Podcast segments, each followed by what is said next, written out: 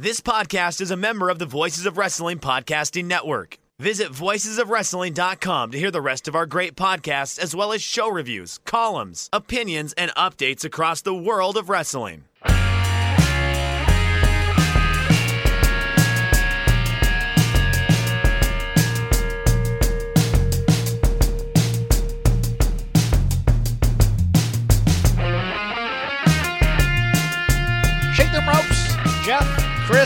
Usual gang here.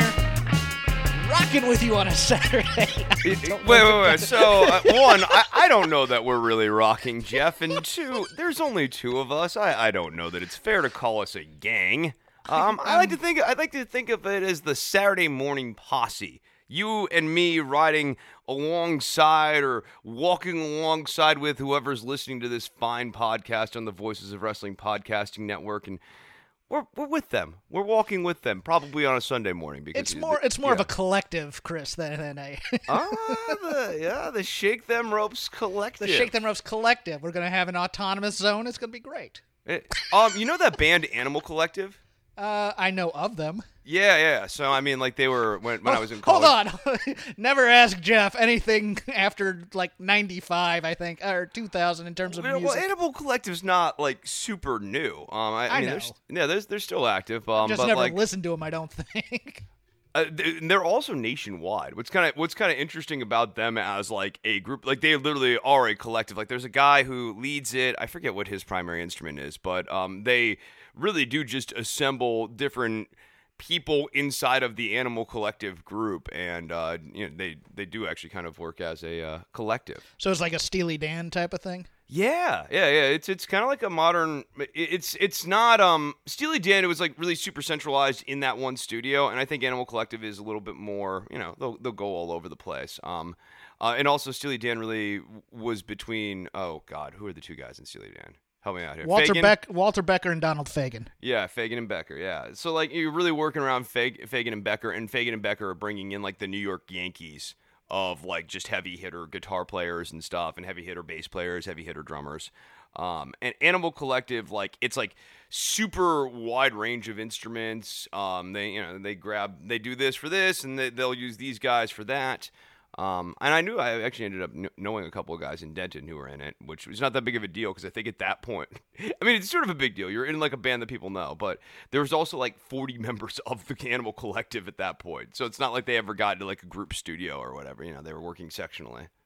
It's kind of um, it's kind of the origins of the Dave Matthews Band a bit. They, you know, they were their first concert was my first year uh, orientation at UVA, and then you know they had guys playing jazz at a bar down here, and they kind of pick and chose certain musicians, and then it was like they eventually paired it off to what it was gonna be. But yeah, uh, it's it's interesting to watch uh, evolutions of bands and things like that. I I don't know how to get a good segue back into wrestling, so uh, Well, I, I, what. I, I can segue into myself here. I recorded some music here over the last few days. I'm like three songs into an EP, Jeff. I forgot this is a us podcast, not a wrestling podcast. you know what?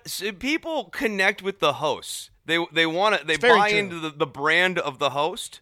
Um and, and they want to they want to they want to be our friends, Jeff, and I think we should let them in. They want to be your friend. I, I get nothing but abuse from people online. Yeah, I, I mean, you know, it, it's fair. I, I, I, it's true. Like other people, I'm. You're more recognized and more um like people know you better. Um, and I guess in your case, to know you is not to love you, but I love you. Um, Oddly enough, the only people I get crap from are people who who, who are connected to us. It's it's like it's Cody and Trisha, and that's well, yeah, but like, I mean, Cody barely counts. wow. Ooh, I'm gonna get a DM on that. Um, Oh, oh, oh, because Trisha counts more. uh, no, I'm gonna get a, I'm gonna I'm gonna get a DM from Cody. Is what I'm Seeds saying. planted. Yeah, that's true. Uh, so where to begin in this fine week? Well, let's start with news. Former Etsy chief financial officer Kristina Salen has been appointed CFO of WWE. I think it's as good a pick as any. I do admire that WWE kind of goes outside to the normal business world to run their financials. I, I wish they'd pick a TV executive, but I don't think any TV executive doesn't want to be in real TV. Yeah, I think that's part of it, and I think it's, I think it's one thing to have um, an outside financial person come in. I think it's a, it's a smart organizational move for them to do, but it's also like, I think it's about as much outside stuff as Vince can really tolerate. Like he, he can handle a certain amount of it, but the, but we also see the other kind of countervailing move of going with trusted hands and people who are comforting figures to him that he knows. Yeah, it's like you can give me advice up to a point. Right, right, right. Um, and I think uh, he knows well enough. uh, I mean, maybe honestly, maybe what it tells us is that uh, the people who could help him out on the financial side that he really trusts are just simply no longer in orbit. Yeah, I, I think he, he kind of just goes through people until he's like, well, they're not going to tell me anything new, and then kind of finds a way to get rid of them. Or he burns out those people. That's true. That's very true. You what? No, nobody gets burned out working for Vince McMahon. Yeah, no, he's totally not a management style that like burns through people and like burns the bridge. He keeps burning, he burns the bridge as long as he possibly can stay warm off of it until it's absolutely just ashes. Speaking of expanding the brand, Alexa Bliss will be starting a podcast called Uncool with Alexa Bliss, where she will interview celebrities about their prior nerddom. I have thoughts, Chris. Yeah, so I think launching an interview show is always risky business, Daddy. Um, because especially if you have not actually done interviews before, because you think doing an interview is going to be very easy. I was actually I was talking with someone uh, who's a podcast host as well. We were lamenting the difficulties of doing interviews. It's tough. You've got to listen to the people. You've got to actively take notes. You have to think about where you're going next, and more importantly, you have to get a steady string of guests on who are interesting.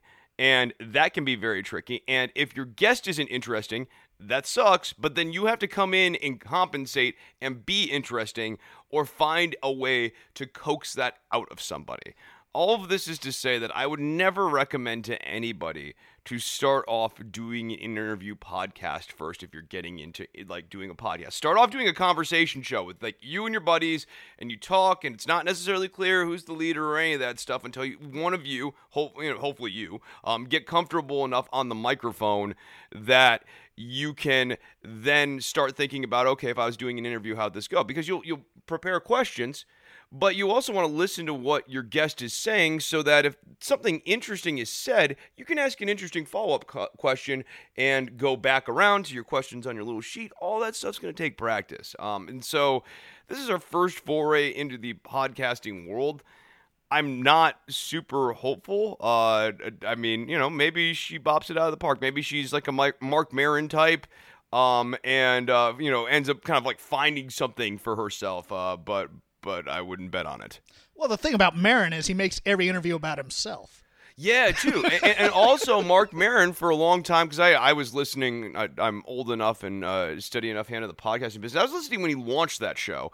Where he really hit his stride and where they really started doing the numbers is the early uh, in the show monologue, where he would just talk about his life, trying to get his life back together. At that point, he, he had four cats and he was trying to work stuff out with his uh, new girlfriend. And I think now he's married to her or whatever. But like uh, that Chris, part of the what Chris, the new girlfriend just recently passed away. Oh, did she? Mm-hmm. Oh boy, go see. I, I'm kind of out of the loop. Golly, well, my condolences. Sorry, sorry, yeah. I didn't want to go down no, that road. well, but he did get married to her, didn't he? Um, no, she was. uh See, the only thing I can remember about the girlfriend is she's she was married to Kevin Seal from MTV, which is just a random fact in my head that I shouldn't have out there. But no, I believe I believe they were just cohabitating. Okay. Okay. All right. I mean, these, these things happen. But um, I, I, do think I, I think your comments. I mean, it's it's been a problem here on Shake Them Ropes in some of the days when we'd have interviews and it was mostly just to plug something and they didn't want to get away from that but it was so hard coaxing a real conversation out of people because they were guarded right. and you're exactly right you have to you have to be both interested in that person and that person has to be interesting um long There's... time long time listeners will know that the toughest interview that this that this show ever had was we decided we decided to cash in our favor with Dave Meltzer um, on the day that Nick Bockwinkel died. And there was just no way that Dave was to be in any mood to talk stupid WWE crap on that day. So I I called an audible midway through there and said, "Hey, let's talk about Nick." And then Dave kind of opened up. It was great, but man, it was rough sailing on on that one. I, I here's my problem. I don't think celebrities, most celebrities, like you get a few, you get a few that were real outcasts, but you have to have a certain amount of gregariousness to really make it in Hollywood. You're not going to be one of those angry shut-ins who are on the computer Friday and Saturday nights in high school, and then all of a sudden blossom out there. You know, th- to No, me, no theater is, types think they're nerds, but they're not actually nerds because they're involved in a heavily social activity that is theater and a heavily social dynamic that is theater. I love Bliss. I think she's great. I think she's self-deprecating, given given that she is a very very attractive woman. She is very grounded for that because you could you can always take that and let it go to your head and just be an absolute monster. And I don't think she's that at all. If you watch any any of uh, behind the scenes stuff, she's very connected to her hometown.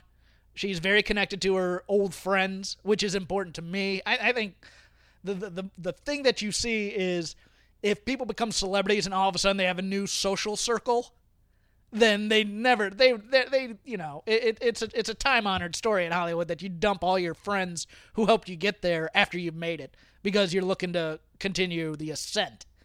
Um, but I I just don't like there was a rash in the mid aughts of very attractive people basically putting on glasses to buy into nerd culture and say I was a nerd in high school. I read a comic book. And you just kind of go yeah but you know you were still captain of the football team.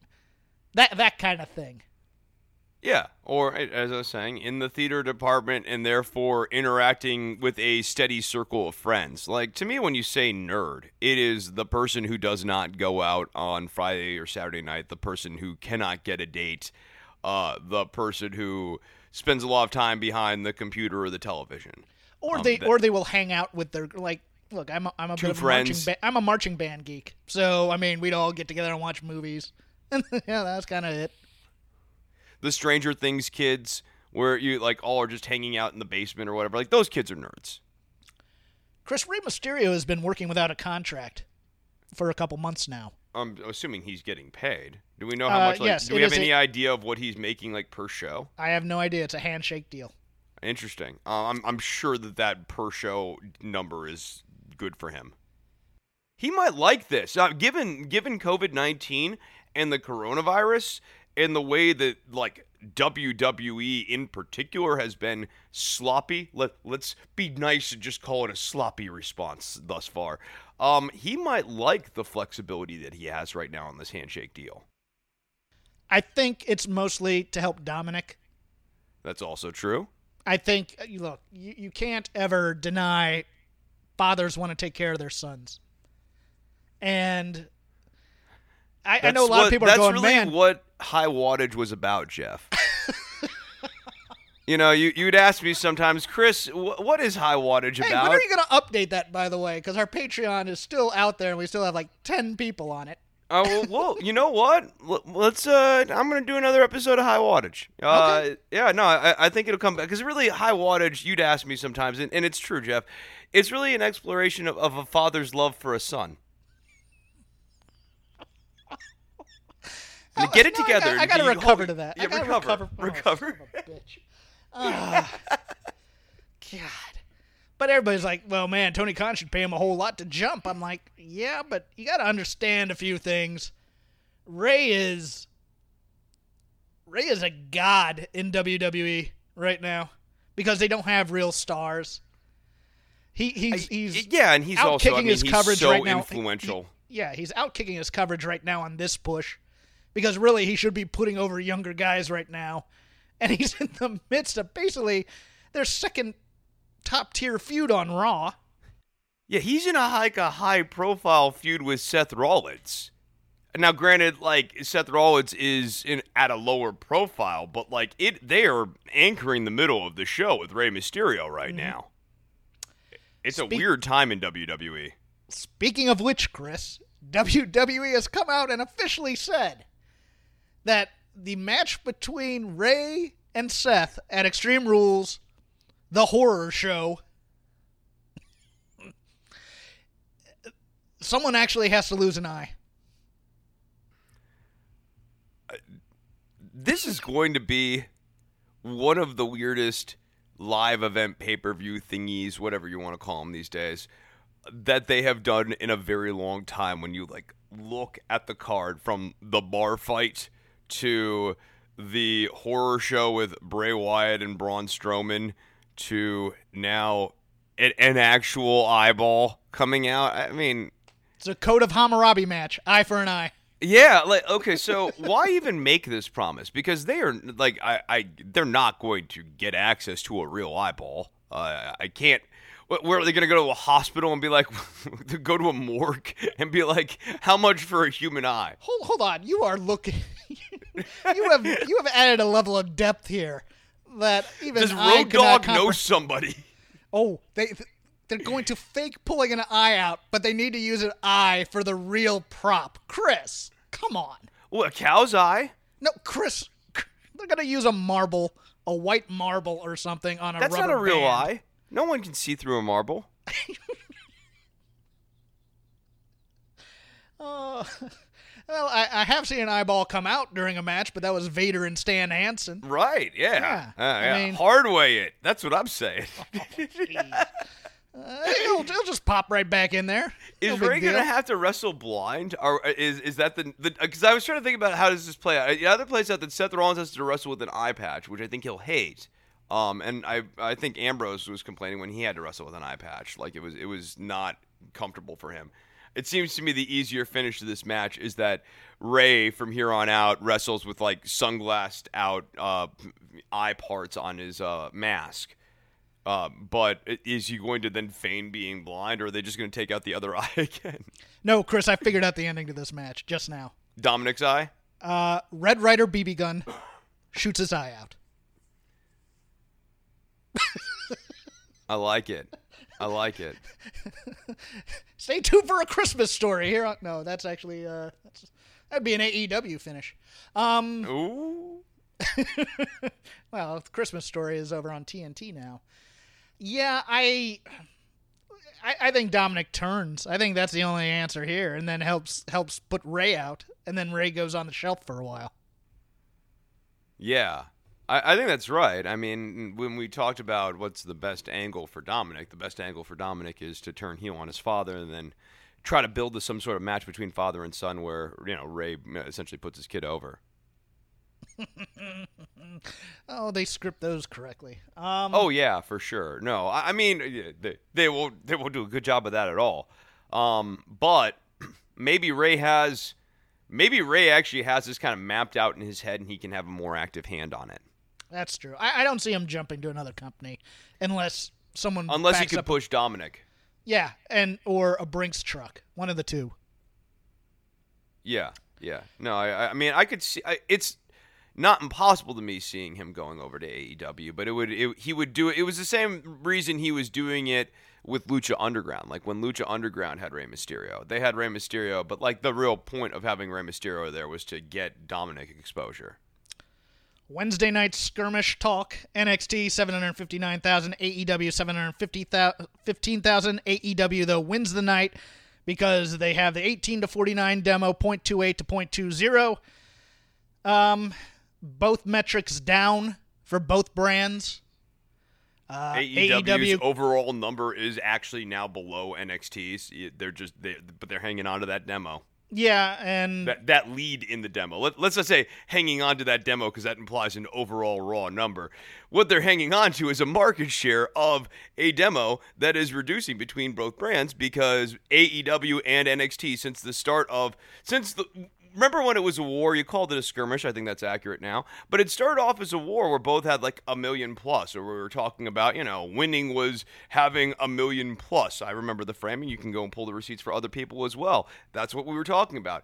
Both brands have now steadily been around 700,000 to 800,000, sometimes as low as 600,000. This is not winning. Um, there is not attrition being made on the battlefield of television right now. They're losing ground. Both brands are losing ground. So when you see people like Tony Khan and Chris Jericho and others in the commentariat talk about the demo, yeah, it, it, it's yes, you're beating NXT, but both you guys are losing.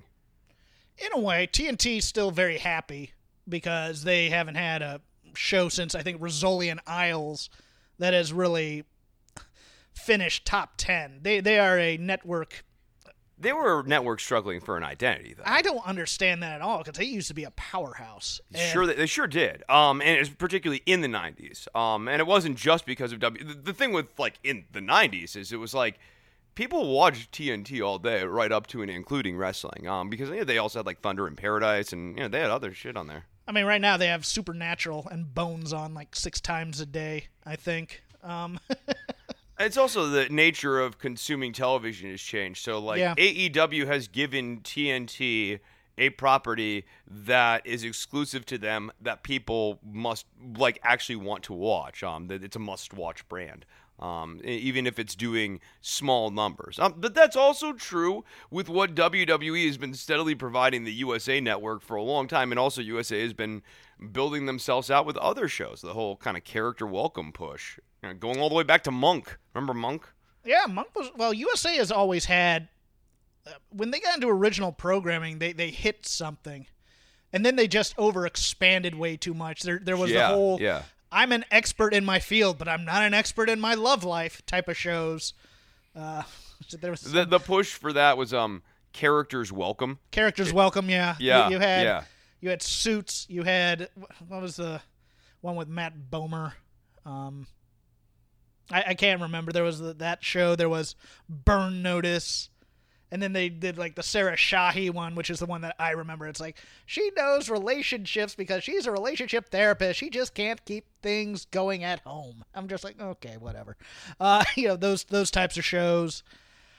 But But to, to bring it back to the skirmishes here, I, I mean, I think the big problem for AEW i- is the main event numbers here, where the ratings really tilted in NXT's favor. Yeah, they they do better builds for their main events in NXT. I, I hate to But say but they that. lost hundred thousand viewers, didn't they? Over like that. I mean, they Yes. they what, what appeared to be channel flippers, people who were like, eh, Orange Cassidy, Jericho, or Adam Cole versus Keith Lee. I'll go with Keith Lee and Adam Cole. Yeah, I think the I, I, oh uh, and Lee did 922. Yeah. Y2J Orange Cassidy did 675. That's not good, and you can't really spin that one.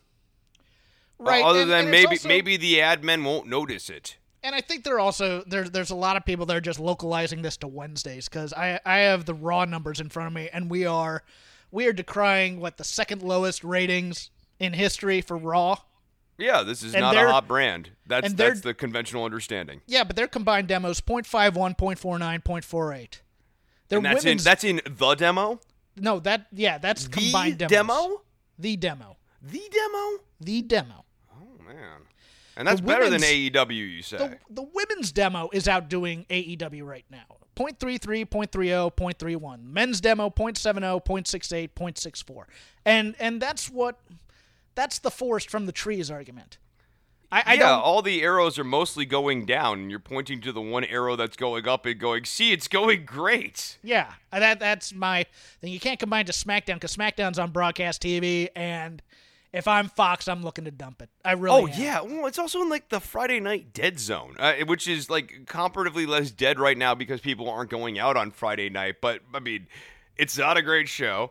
Uh, it hasn't been doing great numbers, and uh, one could only assume whatever the coronavirus lets up for. I'm not even saying for the entirety of the country. I, you know, like that that could be a long time, but there'll be certain places where people will be able to go out more. Uh, you know, uh, in, in more remote states and stuff a- at some point here in the future, and that means Friday night viewership's only going to go down across the board. Like this is just not a property I think Fox needs to hang on to. Right, but I mean value over replacement. I mean the Yes. problem was Tim Allen made Tim Allen made his show a hit on Friday nights, even if it was an older demo.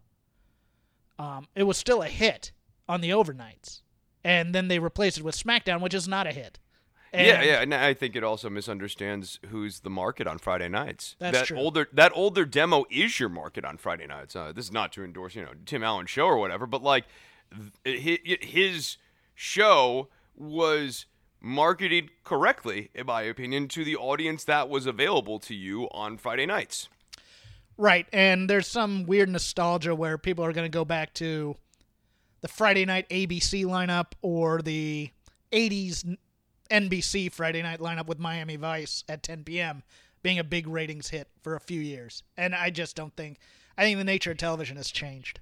Yo, yeah, for sure. I, I mean, I, I, I also think a more savvy promotion right now would be kind of seeing that and being able to produce your own product in house and even have it as like an on demand service. Like that's not a horrible way of doing this. You have a live run on on the internet, but people are just the cord cutting is going to continue. Well, here's another thing that a lot of people just don't talk about enough to me. It's it's a talking point, but it's not hammered home enough. There are businesses in television right now doing professional wrestling better than professional wrestling. Reality TV does professional wrestling better than professional wrestling. Yeah, does. like Chrisley knows best is professional wrestling. um, was it this? What, what is the name of this show that I'm trying to think of right now? The one under uh, Below Deck, Mediterranean. You have your you have your baby faces, you have your heels. You put them in storyline, and they eventually con- conflict. I was gonna say conflict, but I don't think that's. I, I'm putting the wrong emphasis on the wrong syllable. No, for Um, sure. But the the babyface heel dynamic uh, uh, over the last twenty years, 'cause it's not even you're saying right now, but I, I think you can. This goes all the way back to Survivor, right? Like the first Yes. season of Survivor with Rudy. Rudy was booked as a heel, and so was Richard Hatch. Oh, Richard Those Hatch. guy- wa- no, Richard Hatch was the heel. Rudy, Rudy was, was a a relu- heel. was a reluctant heel. Okay, okay, and then all right. and then you had Susan, who I remember was was kind of the Tully Blanchard of it, or Kelly, I think was her name, was the Tully Blanchard. You had a couple of women in there that were uh, that that weren't exactly the, the they weren't the brains of the operation, but they went along with it. So you had the basically you had a heel stable Yeah, on a rela- sure. reality TV show. yeah, yeah, yeah, and, and, and I mean they they went hard How I that. know this without ever having watched an episode is also just a testament to how strong this is in pop culture. Yeah, yeah, right. And I watched, I watched that, and I, I mean, I've, seen- I've seen subsequent shows, but like they, I mean, babyface heel booking has now rippled into many other facets of television, right down to the down Bachelor. The Bachelor is nothing but pro wrestling. Big Yeah. Brother is nothing but pro wrestling. And even a lot of television news presentation, especially like. Oh, politics is nothing but pro yeah, wrestling. yeah, like, like, the CNN presentation, like that is that is a pro wrestling presentation. but your version of who a babyface and a heel is depends on It, no, you, that's it's a choose your own. It's a choose your own adventure. That's on true. who who who the baby face. But the most important part of that, Jeff, is that both like when when they bring on their guests. Their guests are always sort of orthodox, and therefore, like, you know what I mean. Like, they're they're there to not agree with each other. They can Um, cut promos on each other too, which Exactly. which we can't do in pro wrestling anymore. It's so oh god, just just watch real life and you can see it, and it it, just, it drives me nuts because I think either of these shows. uh, When you this goes back to demographic talk. If you're looking for young men to to talk about you in the zeitgeist, nobody ever talks about. I mean, wrestling fans talk about great wrestling matches. But when you talk about wrestling at the quote unquote proverbial water cooler that may never exist again because we're all working from home, what are you doing? You're you're you're you're you're saying Ric Flair or Rock or Steve Austin catchphrases. catchphrases that that was huge good theme songs also huge I I mean it's crazy to me it's like you hear jeff hardy's theme song and like i'm super lukewarm on jeff hardy but like that dude had a great theme song has a great theme song like that and that's not even a wwe uh, house made piece of music it's just um this this a lot of this stuff was more resonant. Um, uh, Randy Orton's theme, I think, would would be '90s caliber and would you know still sticks with people. A lot of people know RKO. Um, a lot of people like uh, the younger younger generation is into the RKO. Um, but for example, John Cena's gimmick is cool to kids up until you get into puberty, and then once you're in puberty, like you know, people don't do the "you can't see me" thing. Um, no, no one uses a lot of these these other catchphrases from. I mean, other than the and his name is John Cena meme, um, which was kind of like a weird ironic thing that kind of popped in there. Uh, a lot of the wrestlers now have catchphrases and they're at the they're not quite at the hey hey ho ho Miz and Morrison level. um, but like they're also not that far removed from it. Like hey hey ho ho Miz and Morrison is um oddly uh emblematic of the caliber of a lot of these the catchphrases. Yeah, They're, and they, dispo- they they're that as- disposable. yeah, they view it as a success because oh, it's audience interaction, and it's like, well, okay, but it's not. So like I'll give you one, and, and this is this is from a wrestler I like, Adam Cole, right? Adam Cole, baby. Um, it is doing some work for Adam Cole in the sense that Adam Cole is a pretty generic name. Like Adam Cole is like Adam Page, like Adam Rock, Adam Stone. You know, like they, any any number of short. Chris hates people named Adam. I get I don't hate people named Adam. Uh, you know, like, uh, but but sometimes you don't know him from Adam, uh, as it were, uh, or as the people might say. Anyways, the point is, Bebe is doing an important thing to distinguish Adam Cole from the other Adams in the mix here in professional wrestling, and lo, there are many. But I can't go Chris Novembrino, baby, uh, but I can go if you smell what the Nova's cooking. I, I don't, but like you you, you can. Um, that's the bottom line because Stone Nove said so. It works better if you smell what the hawk is cooking.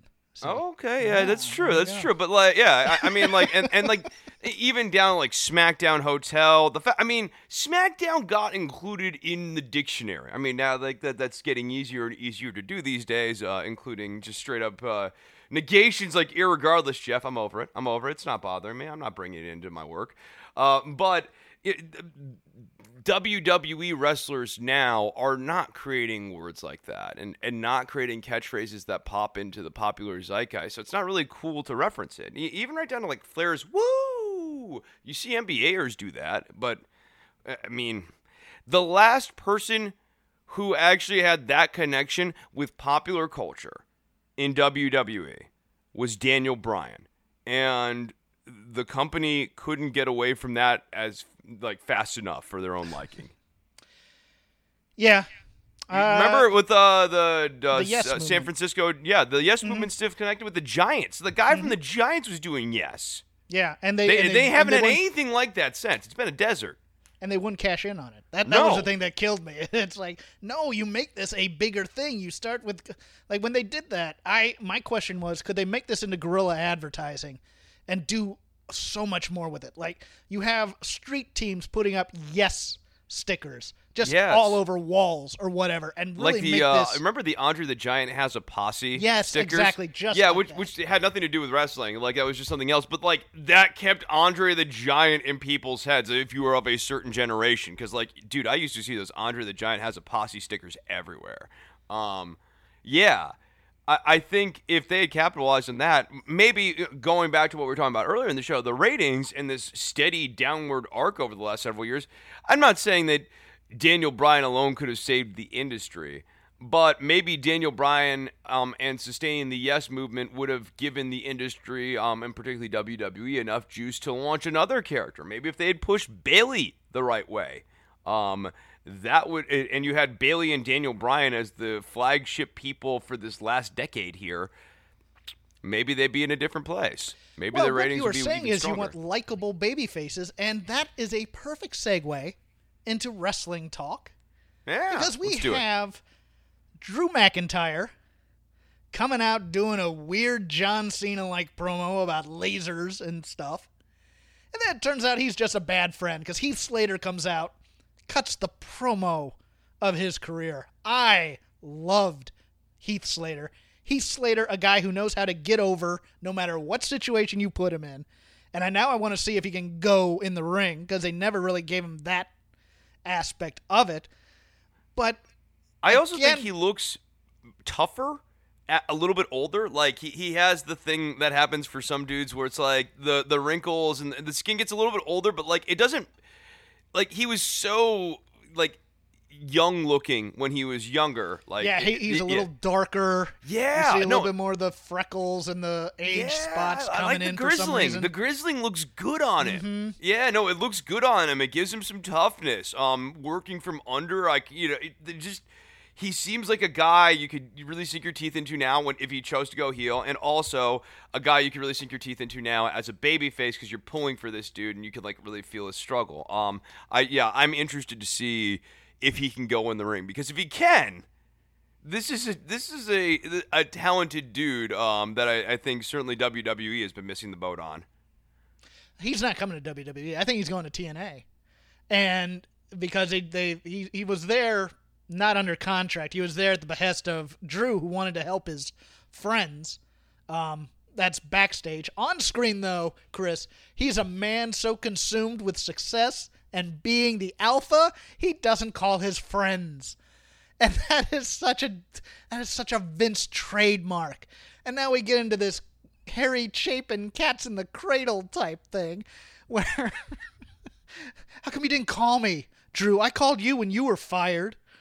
Um, it's Yeah, weird, like, this, and this is very much Vince's conception of like what being a, a strong Successful. dude is. Yeah, successful Yes. and strong or whatever. But like, for all of us, we look at this and go, "Wow, that's a total dick move," sort of thing. jerk mood. He beats him in like three seconds. Because, Yeah, I mean that's the other thing. You see, you then you put in all this equity into Heath Slater just to wipe it off the. I, I mean, And- the, and the moral of the story away. was what? Yeah, and the, the Drew walks away, and only comes back when he sees that Heath is getting attacked. So, like, I- I mean, it, it's just. and then the- Slater's like all cool with it, and you're just like, all right, look, none of you have ever been in a friendship that crumbled and then got And they together. didn't really explain Ziggler's manipulation of Yeah. Slater's mindset either. Like there were there were clear beats missing in this story. Like th- what there really needed to be was a scene before this scene where Ziggler is talking to Slater and like they have an extended interaction and then we build to this interaction between Heath and Drew and Ziggler. Like, if Um, you're really going to go into the Heath Slater was fired and now he's back for this one shot, I mean, go all the way in. Have him come back. Go, look, I didn't really want to come back here because everybody knows he was let go. I think everybody knows that. I don't know. everybody know. You know, 'cause I think Vince is just assuming, oh, well, just bring out Heath and nobody will know the difference.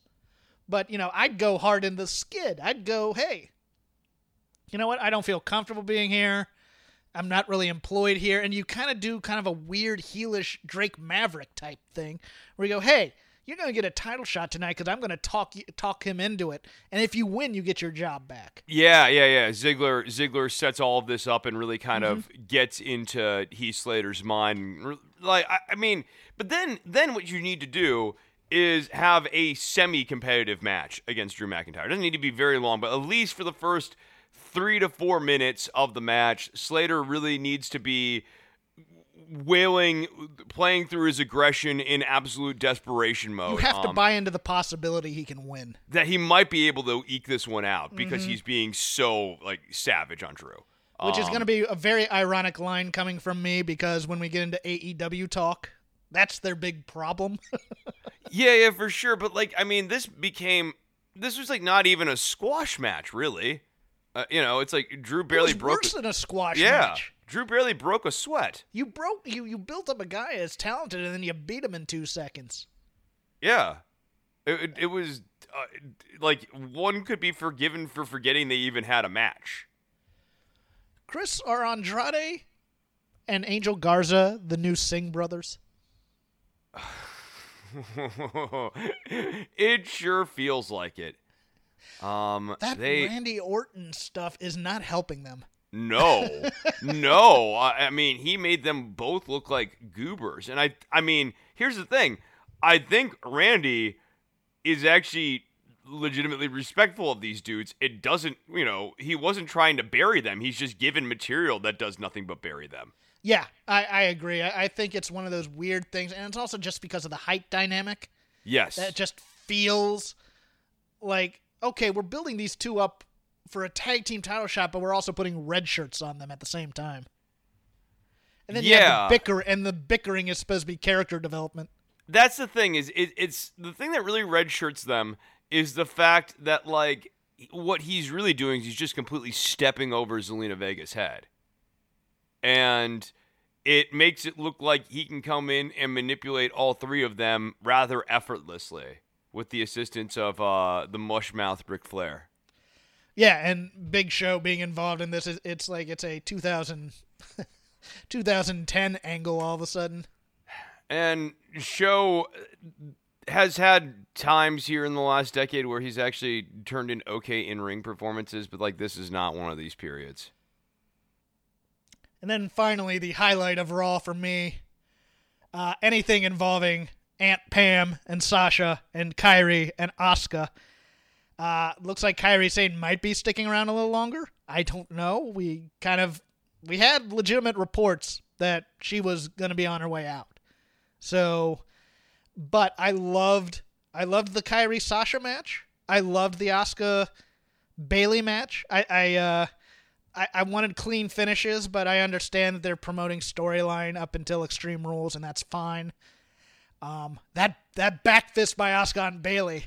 Woo. man, Woo. and and I wish he had kept character. I wish he had kept character, but I understand that it would these... be legitimately surprising to realize that you just hit someone with that much force. Yeah, she I... she waylaid her. Bayley's just a trooper. I mean, she, yeah, no, she, I, she knew she got hit and she went out of the ring to try and compose herself and found it. But man, that thing, I went whoo. But hell I, yeah, I that was it. a potato, man. That, yeah, no, I mean, I would not. And they were already hitting each other pretty hard to no, begin with. No, but that that one would have uh, been a shock because that was like right to the the cabeza. Yeah, that was, that was a lot. I am here for the tag match on Monday. I loved the. Uh, insane elbow from the top to the floor. It looks like they took. God, it looked like Bayley took the brunt of that one too. Um, yeah, I, I these these four women can can fight forever, and I'd be happy. And they all it. seem to be having fun right now That's, too. Yeah, like you know, when Sasha's not having fun, we all know about it. Um, There's a weird picture. I have. It's it's the pinned one on my tweet on my Twitter of Bayley watching the Sasha match with this just crap eating grin on her face and flexing her arms and you just all four of them are having the time of their life doing this this, this looks like whatever it's going to be this is playtime versus this is work and they're doing things that they want to do and they're doing matches they want to do and you can just see it in the work and it's so this is part of what gets me jacked up for this it's not that the obnoxiousness is always great it's not that the matches are always five star classics. No, it no, no. It's like they're the having quality, fun. Quality and entertainment comes from what you're saying. The performers having fun. Um, and, and, if you look back to like a lot of the great matches from yesteryear or whatever, sometimes it was true that like Bret and Shawn could hate the hell out of each other in real life, um, and also somehow turn in magic in the ring. But in a lot of cases, the best in ring wrestling stuff were guys, all of them having fun and really legitimately enjoying working with each other. Yeah, like Edge like and Christian, the, the the Dudley Boys and the Hardys actually enjoying working with each other. The Undertaker or, and Mankind actually enjoying working with each other. Or even on the promo front, when you watch those like cocaine fueled mid '80s territory things where they're just they're just having fun ragging on each other on oh, the yeah, mic. Totally. Uh, like I mean, if you and, watch Oh, if you ahead. watch Bayley before Sasha came back and look at how she's floundering to find her character and where she is now, it's night and day. It's absolutely night and day. Yeah. Um, and you, you go back to the Rock and Roll Express, uh, the Cornette with uh, Midnight Express. When when like a lot of these guys are having fun interacting with each other, the, the promos just sort of write themselves. Mm-hmm. Yeah, and, and then the interactions, like the little funny zingers and like throwaway lines and stuff. The stuff that like you don't remember even when you're doing a recap show like this, but all the little stuff it just falls into place and you can't contrive it. And if you sat there and tried to write, you can't write organic. It's really, really, really hard. Organic just happens. I look, I will be forgiving of a segment as stupid, and it was unredeemably stupid but fun when they interview the Kabuki Warriors and Kairi starts playing the theme on the recorder and Asuka's just dancing to it. And you're watching this going, if anybody walked in the room right now, I'd probably flip the channel. Or I'd say, this is hilarious. Come sit down and watch it. I, you know, I it's it's so ridiculous. but they're they bought into it and they're having a blast doing it, and I'll I'll be forgiving of that. Yeah, no, I, I I'm on board, and and the work is good. I mean, I think that's the biggest thing. Yeah, consequently on SmackDown, I thought Alexa and, and Nikki have great chemistry with uh, Bayley and Sasha as well. I, I really liked this. Nikki is just so weird that that it's it's gone through the it's gone through the looking glass of me hating it for a while, and now I just love watching her just be insane. I time. like how much Nikki bothers Bayley, and Bayley is doing a very good job selling the annoyance in the front. Like, just like, what is wrong with this person? Um, like, in the same way that like Nikki, in certain ways, is like a a bizarro version of the way Bayley used to be. Um, Yeah. particularly particularly as a babyface. Um, like really ecstatic, really wants you know to be a champion. Like like it has many of the same character traits that Bayley once had. And so Bayley now as a heel has the revulsion of seeing oneself in the mirror or seeing the way one used to be. And if you watch that tag match, you can see both Sasha and Alexa needling each other too, which is which is funny on many many fronts. But you can just see it, and it, it, it, the interplay, even if it's just on screen, is just so fantastic. I I'm loving the women's division is really keeping me uh, into the main. it forgives the men's division Yes. here on WWE because, like, I mean, you know, on we're on SmackDown here, so we'll you're not big into a swamp fight. I'm not into a swamp fight, but I gotta tell you, the Jeff Hardy stuff Oh, is it's one uh, who needs to see this much Jeff Hardy uh in, in, in 2020 right now. No, like some knock on Jeff Hardy. Um, who needs to see that this much Jeff Hardy? Who needs to see this much Sheamus? Some knock on Sheamus here too. Um, yeah, I'm not gonna say no knock on Sheamus, or obviously I'm knocking them a little bit. Um, but God, this angle is it's tacky. And, and the defense is, well, I like tacky in professional wrestling. This is even like entertaining tacky. This isn't building to something tacky. And like, I- I'll just say this for my own personal life. I, I don't drink. I'm sure I've mentioned that on the air. But the reason I don't drink is not because I had a drinking problem, but because I have known so many people who have had a drinking problem and how serious that stuff is. And, and, it ultimately kind of. Uh, and I, you remember my original co-host uh, when I was first starting here on Stipulation? yes. Yeah, yeah, yeah. Drinking problem. That's a reason why he's not doing radio anymore. Uh, he like completely fell off the wagon. Um, like this stuff does ruin people's lives, and so it's not fun. It's not like I can't watch it, but I don't enjoy watching addiction and stuff being made light of. And I think it's an unenlightened way to look at this stuff. And oh, by the way, right now in America, like opioid addiction is a real problem. This is something that like probably is affecting viewers, and you have Vince sort of like poking fun at it and having fun at it, and the heels having fun at it. And I just who gains from this? I, I, I- think you can whatever heat you're getting off of this, you could get a completely different way without doing this. in the hobby, it's not easy being a fan of ripping packs or repacks. We hype ourselves up thinking "Ah, maybe I can pull a Ken Griffey Jr. rookie card, but with zero transparency on available cards and hit rates, it's all just a shot in the dark. Until now. Introducing slab packs from arenaclub.com, the only repack that provides real value, a complete view of all possible cards, and clear hit rates for each one. Now, when I buy slab packs at Arena Club, it finally feels like I know what I'm getting. I was able to open an Arena Club slab pack, and and I'll be honest, it was a lot better than what you normally do. Say you go to a card show and there's a random innocuous brown bag of cards, and yeah, you can open it and look, it's going to be junk. You're you, you know what I mean? Like you know what you're probably going to get in those. Maybe you find that fun. And sometimes I do. Sometimes I like just opening up cards and saying, "Ah, hey, look at some random cards or whatever." But if you're really in this game to to find value and find particular cards, it sucks to have to buy these mystery packs, and it ends up being you know almost nothing, you know, nothing of value. Not with Arena Club. You can display again of all available cards, hit rates, grading, so you know that when you're opening up the slab pack, you are going to get something valuable. You are getting something good.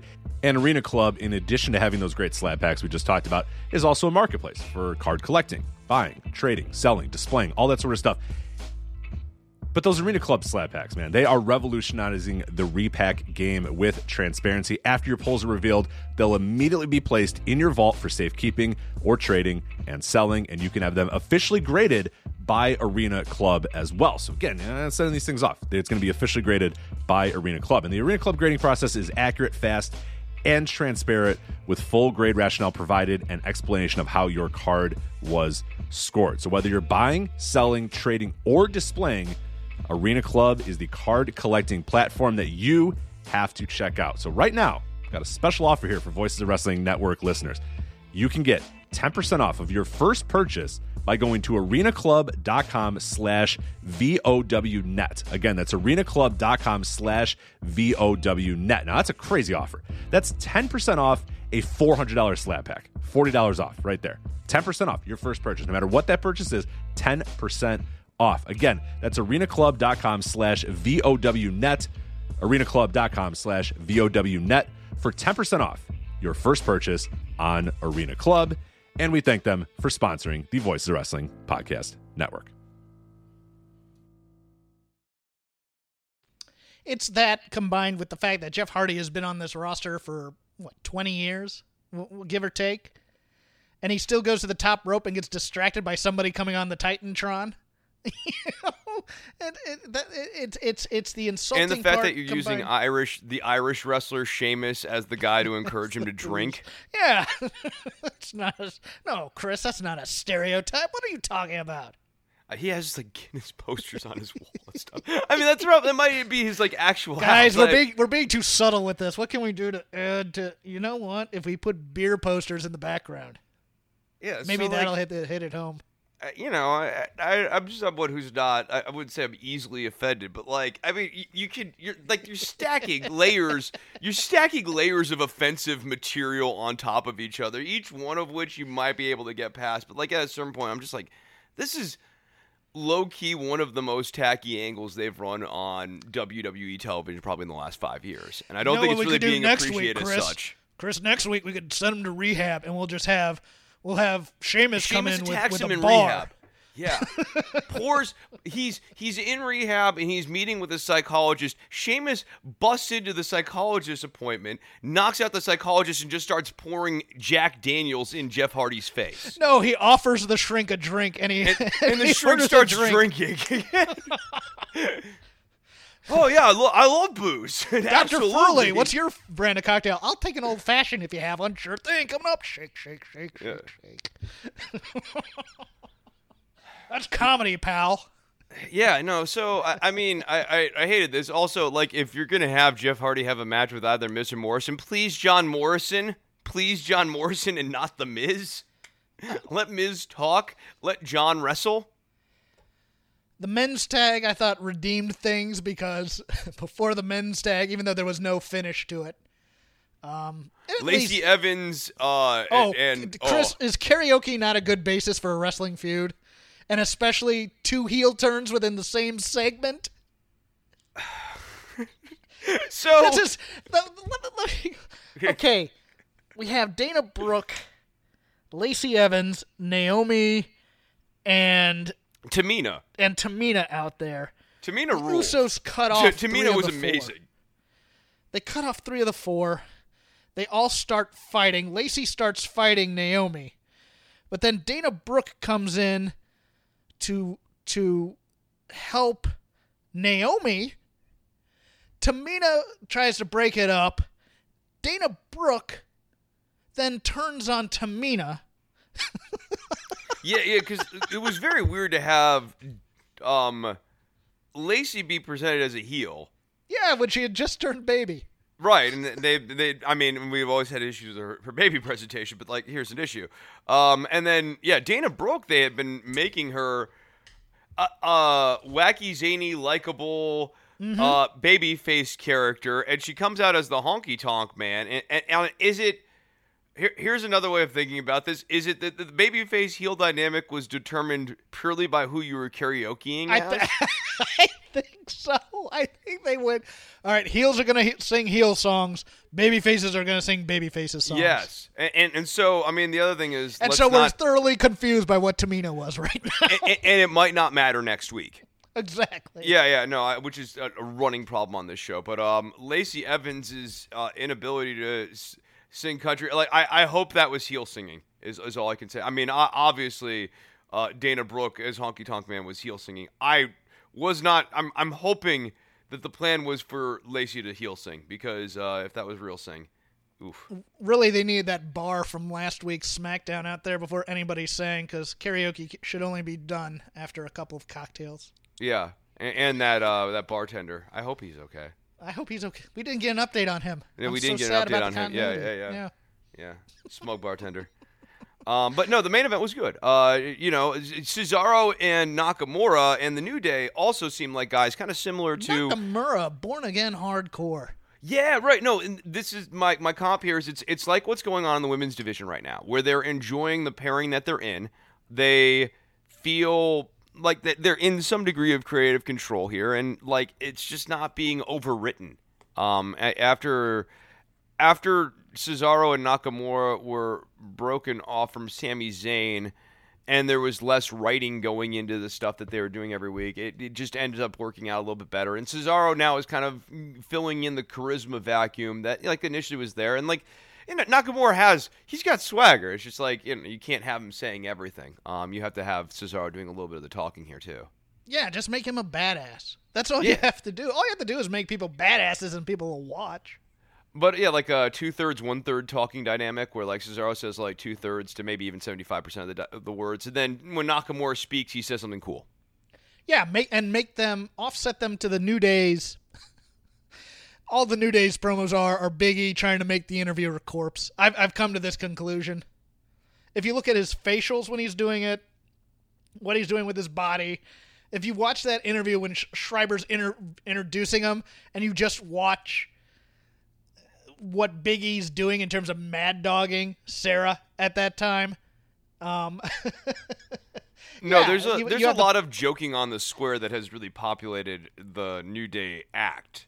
I have no especially especially coming from Big E. Big E is a Yeah. big uh, joking on the square kind of guy. But but I have no problem with they're here to have fun as long as you counterbalance that with they're here to kick ass and make money. and also that there, there's some substance underneath it. Like it, it would be one thing to superficially just read the pancake stuff and some of the other stuff that they do. Like you could just read it on one level, but like there's clearly uh, there's clearly layers to the New Day act. Um, I think some of which is not even appreciated by uh, people backstage. Yeah, there's a subversive thing to to the New Day that that that people aren't catching on backstage. Yes, yes, and I, I- I think uh, for especially for you and me, and like other people who are a little more savvy with wrestling and know, you know, kind of what's going on in the industry and all that stuff. Um, that also gives us something to have a little bit of fun with too. It, like they've they have found a way to um put a lot of wrinkles into their act and appeal to a lot of different audiences. So Fyter Fest week two or the Great American Bash week two? Which word do you like to go to? Well, I mean, Fyter Fest did win in the demo. All right, the Great. I loved the eight man tag. I didn't love it as much as a lot of people did, but it was pretty damn fantastic. My. I, I get the story of the match. The story of the match is that FTR and the Young Bucks do work great together, but the miscommunication is what's going to undo them. Yeah, these are great wrestlers with personalities that are explosive and combustible. Rey Fénix with that Canadian destroyer to the outside was something. Uh, my one concern was they love putting the butcher in these positions of do something strong right now, and you can tell he's kind of tired. he gets lost too. Uh, I, I like like I think the butcher's got potential. I think he's got a good look too. Yes. Um, but Men with also, monocles, big burly men with monocles, I'm all about it. Yeah, yeah. He's, he's kind of he's kind of got a big bully Busick thing going a little bit. Busick, Uh, he has that Ole Anderson, Stan Yeah. Hansen, he's got you know a look. the yeah, he's got a great look. Yeah, Mhm. I, I dig it. Uh, but there are definite points in this match, especially when you're working with like the Young Bucks and FTR and all these other teams that have really great timing. The Butcher does not have that yet. Um, and that's stuff that only comes with spending years in the ring. Um, and also, you know, some natural, uh, natural ability too. Um, and I think the Butcher is working from a shallower reservoir of natural ability, and so he needs some time. um, to kind of really build up. And also, he needs to be put in spots where he can really excel. And they just need to do. I mean, for me, it's one of those things where. How do I put this? Modern day tag team wrestling revolves around so many set pieces that I think the Butcher is so much of a throwback if it was just a kick punch, beat a guy down type of thing. It would be so much simpler for him to do that. It's like having Mongo in there Yeah. and putting him up against luchadors, and you don't want that. You know, Well, you know what the issue? Okay, so like, I mean, obviously Mongo has many issues, and we're all in love with the "That's Our Mongo." and he's account. better than Mongo. Don't Oh yeah, no, no, for sure, for sure. Um, but like one of the big issues with Mongo is that like Mongo would try to like uh, one of the many issues, uh, other than like having happy feet and all all the other things, is he try to fly around, right? Like he would you try to move around too much. Um, and I think you know with the butcher, what does he need to do? Big, long, stalling suplexes, and you know. Power s- moves. All he needs to do is deliberative power body moves. slams uh, you know uh, stuff that looks really painful um particularly because it's slow and deliberative Yeah, it, it's it's. I don't know. He's he's a guitar player, not a bass player. But I'm thinking of a musical reference where it's like, okay, you want a bass player to have a solid bass line. You don't need them to be Flea or Les Claypool all the yeah. time. Yeah, Jaco Pastorius. Um, I, when I was because I was going to school up in Denton, um, one of the big issues back in the day is like I would try to find a bass player. I would. I used to ask him what they thought of Jaco Pastorius, Jeff, because I, I played with one guy who was very obsessed with him, and like most impossible dude to play with in the world. Talented guy, good bass player, but um, not Jaco. The, When the do I who- get my solo? You're the bass player. he would change the mix so that he's like all up in the mids and stuff, and it was like smothering my guitar. And then he would also just go meandering super high into the frets, into the guitar range, and it's all over the place. And it's very hard to work with, and only works kind of well on its own. Um, to You know, get back to the butcher here, what I'd like to see him do more of is a set. You remember Kevin Sullivan used to do the Tree of Woe. Butcher should incorporate the Tree of Woe as one of his signature spots and moves that kind of have that level, that vibe. clotheslines, suplexes, belly to backs, things that cause a lot of pain because he is a butcher, and then work up to one day on a pay per view he can do a somersault tope off off the off the top rope. Yeah, right. Because everyone's got to do one eventually. I mean, Everybody's you know, got to do one eventually, but I only want him to do it once. You know, I only want him to do a moonsault once ever in his career. Anything like that, because because that stuff amuses me. But overall, I, just want to see him maybe be a a guillotine leg drop. Um, because he is the butcher, makes some sense. Let Blade be the technical guy. Let him be the power guy, and use that dynamic. But no, I, I, I thought that this match was, I mean, beyond extremely watchable. This was this was Mm-hmm. a good match. It, it did suffer from a little bit of like you know the indie rific. Uh, Yeah. Sometimes you're not clear who's in the ring at this time. Maybe there's too many people in this match, sort of issue. But uh, you, you're trying to tell a story about the Young Bucks and FTR, and I, I mean, I think that story. The beats of that story were clear enough in the presentation that I, I one would have to have been deliberately trying to miss it. And I think they're going a little too quick to FTR versus the Lucha Brothers. I get that this is a match based thing, but we are just burning through matches right now. And I'm like, I, I completely agree. Um, I, I, think want, I want all to the build FTR for this kind of thing. I Uh, they're I want also things- apparently teasing a Rock and Roll Express versus FTR thing here. Oh, with Ricky Morton on Twitter. Yeah, Ricky Morton's teasing something. I'm fine with that. I'm, I am mean, fine with that too. Um, I just, I, I mean, FTR is, I, I like all of the ideas and all of the pairings conceptually. I just think the execution of them is at, generously, extraordinarily rushed. Yes, and I, I don't think they've gotten themselves over on the mic. I Nope. think they're trying to get them over in the ring, and we already know they're great wrestlers. I want them to be a great presence in this and I- division. I also want to have uh, some sort of strong connection with them one way or the other. Mm-hmm. And right now it's like super in the middle. And the problem with in the middle is that you don't feel one way or the other. Chris, my problem with AEW right now is that there's a common trope within their match structure. And this comes from having a WCW Nitro era mentality where your mid card is there to put over your stars, but in doing so, they have a great match. You know, it's the underdog goes against the star and almost beats him. But it never but that never really gets over the underdog and it never really elevates the star. And you're getting that a lot with the Janela versus Murder Hawk. You kind of had that with Ricky uh uh kid from NWA that I'm can't remember his last name. Oh, Ricky- uh, Ricky Starks. Ricky Starks versus Yeah. Cody, Jungle Boy versus Cody. Um, here you had it with Private Party versus uh, Omega and Page, and you kind of had it with Orange Cassidy and Jericho. And it's fine if you do it once in your main event, and it's your main event, and you're trying to get over that guy. Because I thought Orange Cassidy versus Jericho was great. Don't get me wrong. I love Yeah, it. it, will it, will we'll table that because I, I I have more thoughts on Orange okay. Cassidy and Jericho. But if you do it three times a show, it loses its effectiveness to me. Yeah. So I mean, with Private Party, like let's start there. Um, I thought that that match had some issues. Um, I, I think that Private Party has a hard time kind of hitting their beats and stuff. Um, and they just, and also once you beat them, like, and you beat them in that way, I don't. Where? How do they come back from that? Right. They're, they're, what, we're going to have a feud with the best friends or Butcher and the Blade. Right. What's the rebuild for Private again, Party? but- Yeah, and, and you paired them with Matt Hardy to manage them uh, to kind of give them that extra shot in the arm. Um, and theoretically, or like at least if I was booking that match, Matt would he wouldn't have like helped them get the win, like in the sense of cheating to help them get the win, but Matt would have, you know, it, the story should have been like essentially uh, this. This should have been to me where Omega and Page broke up, um, it- because otherwise, Private Party has nowhere else to go. I'm not saying that Private Party is a main event tag team. Um, I, I, I don't think they are. I, I think that they, they need to. They got they just Quinn. Quinn's the Quinn's the good one, right?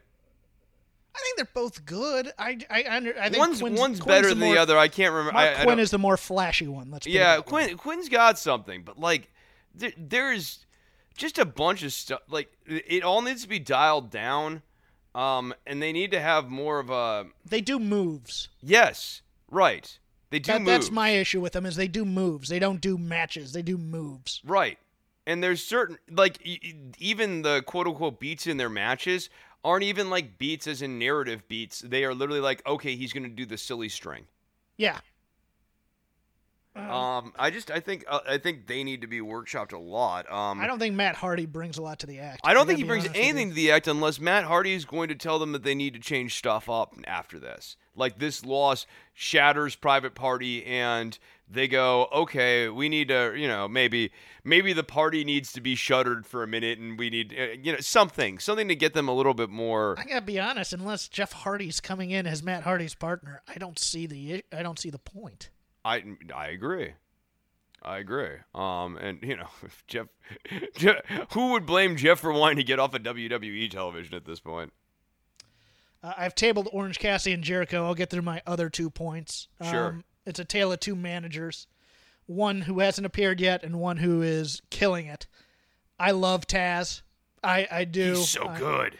He he brings he, he brings um how should I how should I doom foreboding Menace. evil He's menace that's the word I'm looking for the Yeah. menace that I'm missing like Wi- Without Jake being evil. Jake brings menace but he brings that mustache twirling horror movie menace right. Taz brings I'm going to take you in the alley and kick your ass menace and He, and he's like laughing at you, like ho ho ho, you're screwed, kind of menace. And like when he's laughing at you, like he actually means it. But yeah, with with Jake, it's like I might pull out the snake.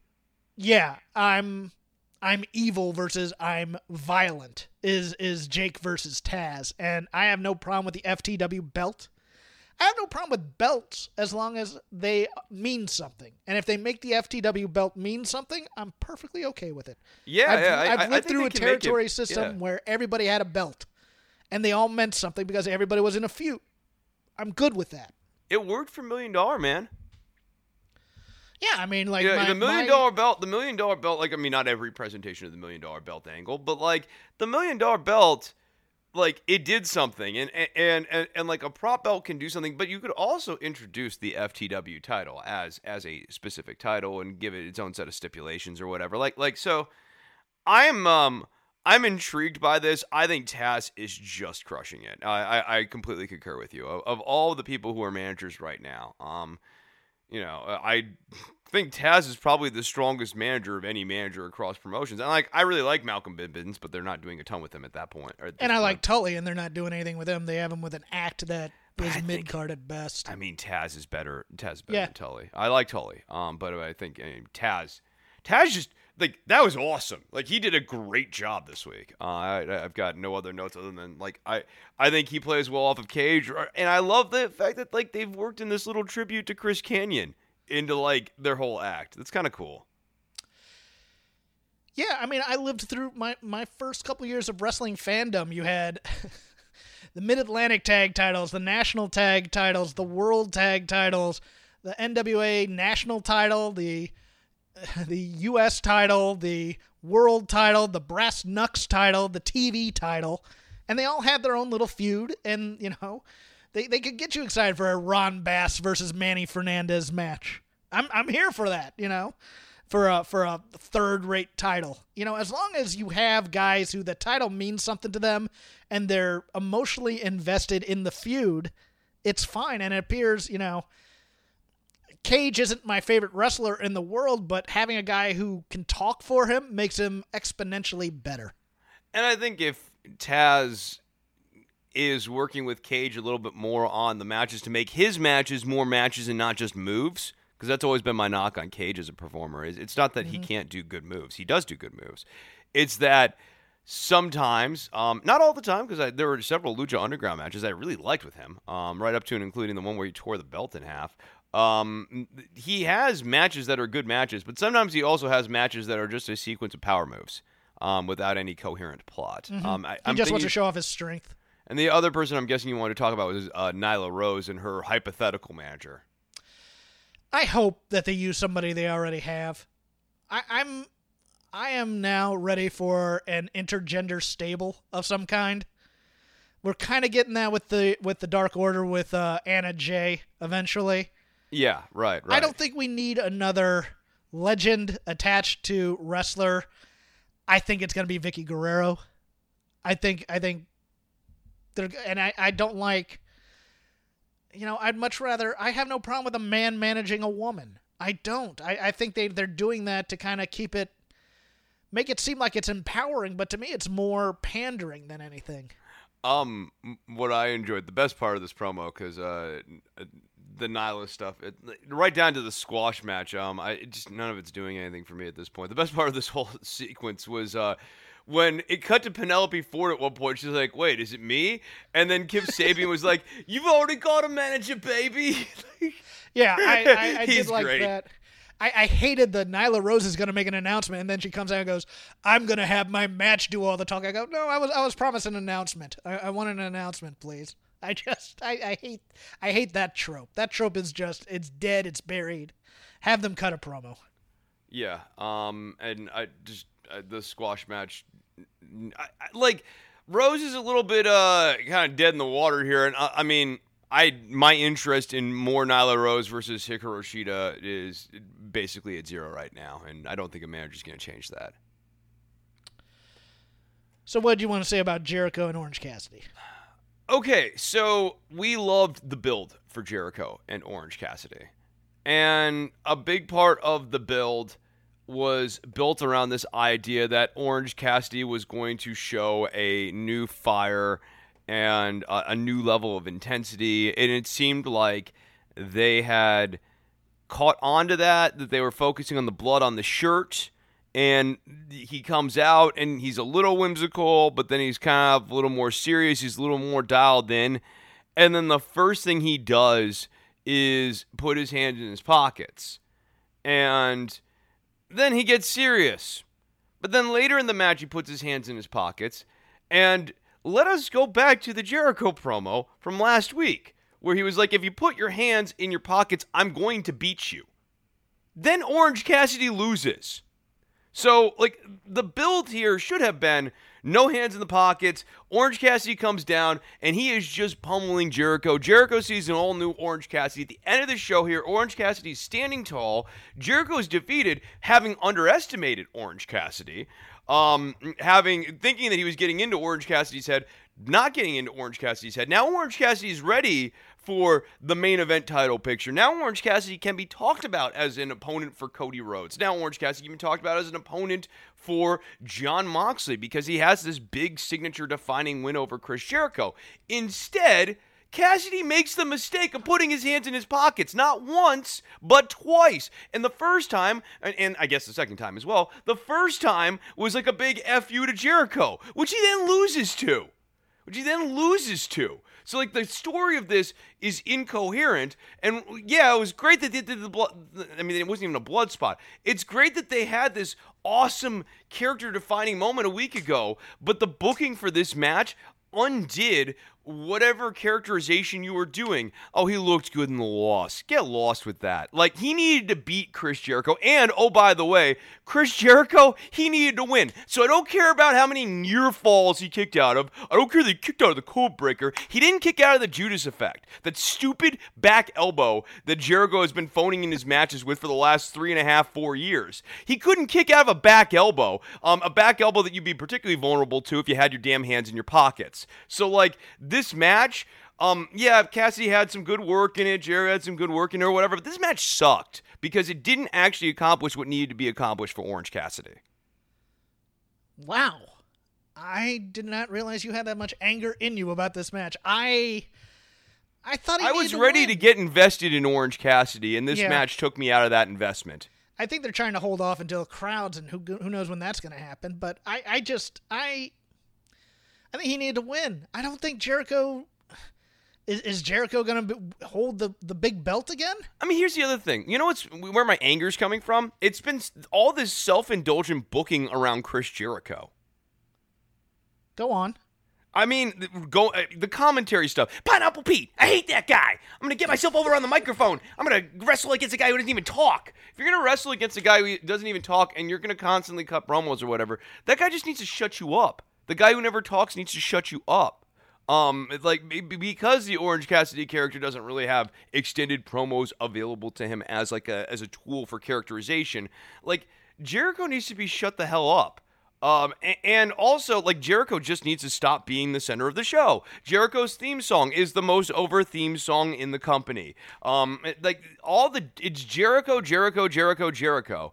Um, and to a certain extent, yes, I, I know that he's helping to build up some young guys. Sort of. See, Sort of. I see. I'm, I need to cut you off there because I hate that mentality. I, I hate, I hate, hate, hate, hate, hate, hate, hate, hate. If hate were people, it'd be China mentality. That if you're in the ring, because this is TNA mentality. It, it's if you were in the ring with a former WWE guy, you become a star. you're getting a rub, and you're not. Yeah. And you're not. Pineapple Pete is Pineapple Pete. Right? Remember I said like once you get that framed guy. Once you get framed as Pineapple Pete, I hate that guy. Um, once you get framed as that, that that is a lower mid card thing. And, and Pineapple Pete should have gotten a roll up on Jericho. Remember what happened to Pineapple Pete? He got goobed. He got goobed Mm-hmm. rather effortlessly. Yeah, and Orange Cassidy got goobed in his own way. I mean, I loved. He kicked out of a being- code breaker, Jeff. he was great. Look, he was great with the focus in the match. He was great with the deflection of the. How would you put the uh, the the self indulgent uh, soft kicks to the shin, going into the super kick, the real super kick? I'm fine with that. I'm fine with that as a lull, but he has to win this match Right. to make it matter. And no, and just- particularly because Jericho said if you put your hands in your pockets, I'm going to beat you. Because of that beat in the promo, which I guess both of them forgot about, once you plant that seed, dude went pockets, he lost. Moral of the Like, who are you story is Jericho beat- was right. who are you going to have beat Jericho for that first singles loss? Jungle Boy? We already did that with the title thing. So Right. I, I just I I'm like Oh, it's, oh it's, God, you know who it's going to be? It's going to be Marko freaking Stunt. I don't think so. I think it's gonna be No, Sammy. actually, didn't he already beat Marko Stunt? I think it has to be Sammy at this point, turning right. Yeah, maybe it is. Maybe it, maybe he yeah he turns on Sammy. Uh, We we relaunched Sammy as a baby face. Um, But having that's been a, that's a long ways off. I just I thought- know. I mean, okay, we're building up. Jer- Why does Jericho need to be built? He's a known commodity. And then I mean, like you know, let's stick with Sammy for a second here. So, so then the question is, why would it be Sammy or someone else, and not Orange Cassidy, who seems to be Exactly. like, to, yeah, to me, is the guy. Like, like He's this the is the guy you guy build in the company, and you don't put Yeah. him over a star. I just, I just, if you have him lose to Moxley, I get this. Jericho isn't in the title picture right now. He can be beat. He can be built back up as a cha- as a former champion, but he doesn't need to win this. That's that's what confused me. Yeah, no, I, he just there was no reason for him to win this, and then he won. And, and I mean, the most important thing is, so they're putting over that no one's ever kicked out of the Judas effect. I'm sorry, at minimum, at absolute minimum, Cassidy should have kicked out of the damn Judas effect. Yeah, I, I think he should have won. That's me. No, I no, I think he should have won. Yeah, obviously. Clearly, I'm angry about that. Um, but like at bare, I mean, the fact that he didn't even kick out of the Judas effect and commentary's putting that over at the end, he's just like all the rest of them. Is the moral of the story. And Yeah. if you don't like hearing that about your guy Orange Cassidy, then you should be upset about this match. and it and it also it just strains credulity to have uh, proud and powerful come out there to interfere. And yeah, okay, Orange Cassidy sent his boys to the back, but you don't think they should be monitoring the situation and come out there immediately when Yeah. they see this? Yeah, they. Yeah, I mean, when he sent him to the back, he didn't send him to the back and go like, "All right, now make sure I get my ass kicked." It was, "I don't need your help unless something gets dicey." Um, and it got dicey. and, and where were the what, what's the name of that team, Jeff? What are they called? Uh, I believe they are called best friends. Oh yeah, where were his friends? Very WWE like booking. Yeah, Very. and and and just sloppy storytelling. I, I, I mean, in, in a, a okay to above average match with a piss poor story and a piss poor conclusion to a story. Okay, we'll finish up with the NXT Great American Bash. Uh, overall, I thought it was good. I thought it was sandwiched by two very good matches with uh, some filling in there that. Uh, What, what, Bronson. Reed and Tony Nese didn't light your world on fire? Look, Chris, we know, Chris, you are a big fan of Tony Nese. You are a. that feud must continue. Yeah. Uh, I liked Candice and Mia. I thought they, they beat the crap out of each other, and that's all I yeah, they sure fight. did. That was a good match, I thought. Yeah, I, uh, I I think look the histrionics of uh, of the post match were a bit much though. Right? That was Just weird. yeah, much. yeah. And it was weird because it was going on like picture in picture and stuff. Like, and so you had to really be paying attention to her with the chair and stuff in the little small screen. Mm-hmm. Y- yeah, no. Um, I, I I thought this was a good match though. Um, I I, I like the story of the match. I mean, Candice and uh, Mia work well together, and like this stip worked really good for them. Um, yeah, and and then like, yeah, to your point, Bronson Reed, Tony Nese, Johnny Gargano, and Swerve Scott. Like you know, there's not It was like good. It, It was, wasn't. it was good. It was I don't. I don't understand. I don't understand what they're doing with Swerve. I gotta be. No, I don't with you, understand what- 'cause yeah, was, right. Because when they first debuted him, and then they debuted him in 205, and then they debuted him on NXT, he was hot, and now he's not hot anymore. and it's and I don't tough, think you like can you make know, him in the the fake audience mode. But like, yeah, no, they don't. They always had a struggle for characterization, but people people just were on board with Isaiah Swerve Scott. Um, maybe when he maybe almost beat Gulak for the title. right, right, Yeah. But And- that I mean, NXT has gone through so many reshuffles and resets, and 205 Live as a brand is now basically derelict. Chris, I watched 205. oh, you did? I did. I, It's a it's ghost now ship. down. It's now down to a half hour. uh, Mansoor versus. I want to say it was Leon Ruff, but I might be wrong about that. I don't think it was Ruff. It was somebody else. It was. Oh no! It was. Uh, it was. It was the Isaiah Swerve Scott knockoff. You remember that guy? oh yeah, I do. Yeah. Oh, And then, and Yeah. then you had a you had a pretty good uh, Oney Lorcan versus uh, S- Santos Escobar match.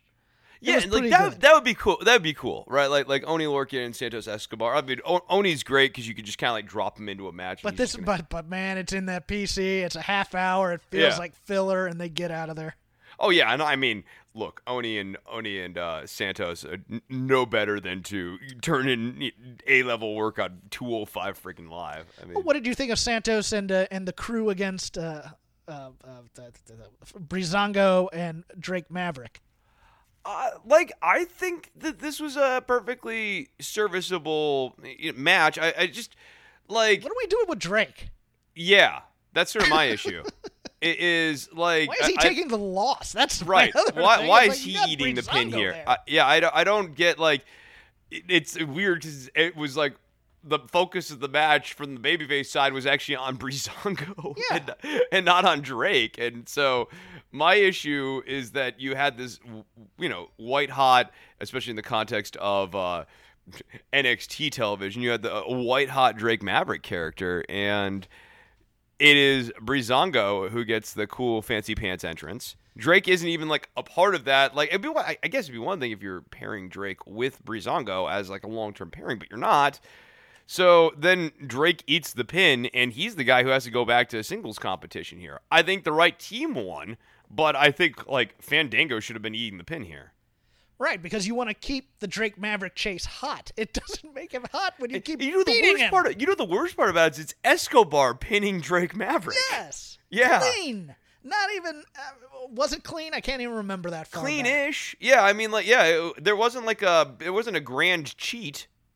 Was it like a minor Escobar, distraction? he he crotched him on a turnbuckle. Oh. Is that cheating? I don't think, not really. No. No. Yeah, no. I mean, it sucks to fall on on the boys during a match, but um, that's not cheating. Yeah, I just I I Chris, I just want guys under the I, I want young stars, and you don't get that on any of the three brands, and people are saying that that's an issue.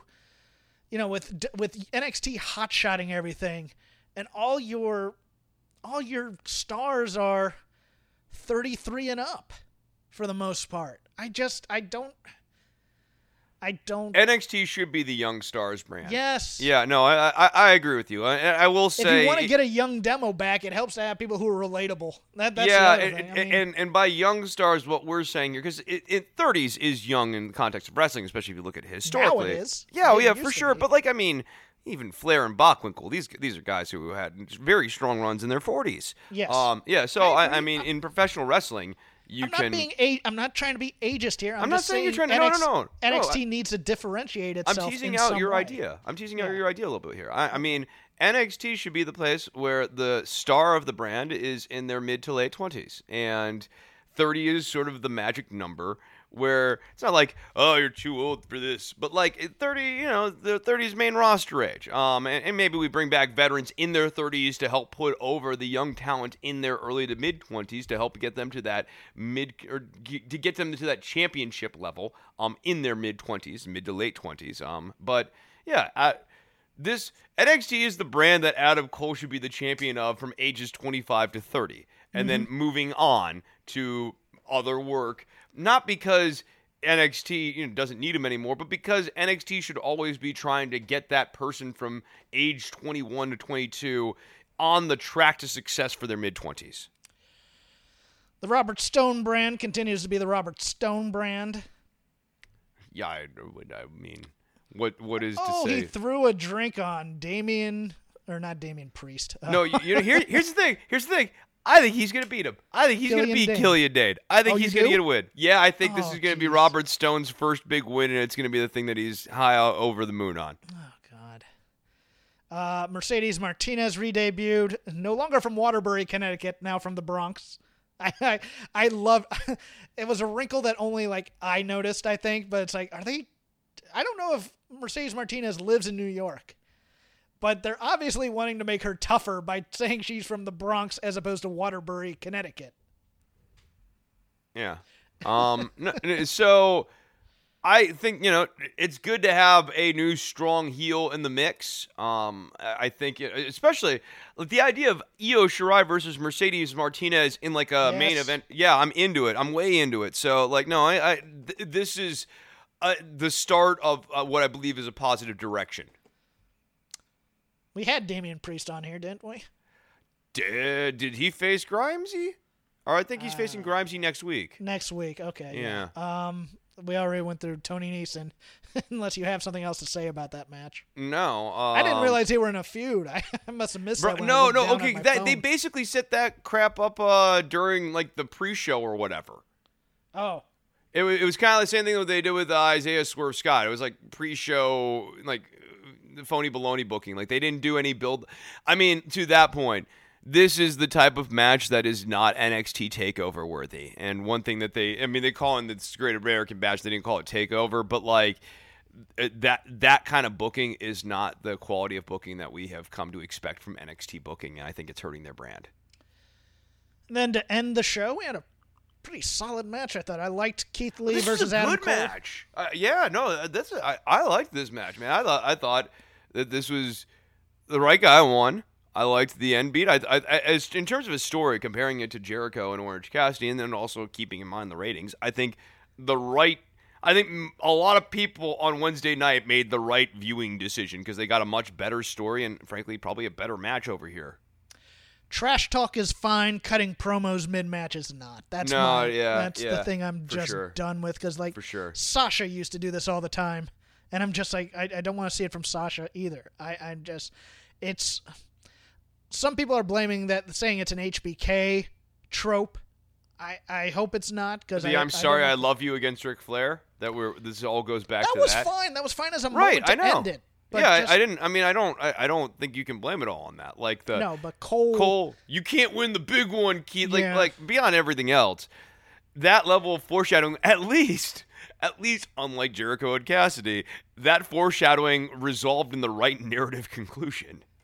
And I, I think this ends up okay. We have Lee with both belts now, but I think we're getting a three way with Cross and Cole, and I think it's a way to have him lose one of the belts. Interesting. Um, yeah, no, I, I I liked the stuff with Karrion Cross. I, I even liked the final shot of Cross. Uh, I thought that that was a good way of blocking He's- and staging him. They're they're giving it to him. Yeah, Let's see if he can run with it. I mean, I think he's winning the title. I think he's winning the yes. big belt. No, I th- okay. So I think the matches are going to be there. Let's hope that they actually get this characterization as something that's like legitimately cool and not goofy. Okay, but that makes Lee a transitional champion. Are you It- okay with that? Yeah, because I Lee it, going back to what you were talking about earlier about what this brand is supposed to be about. Lee's not actually the blueprint for this brand.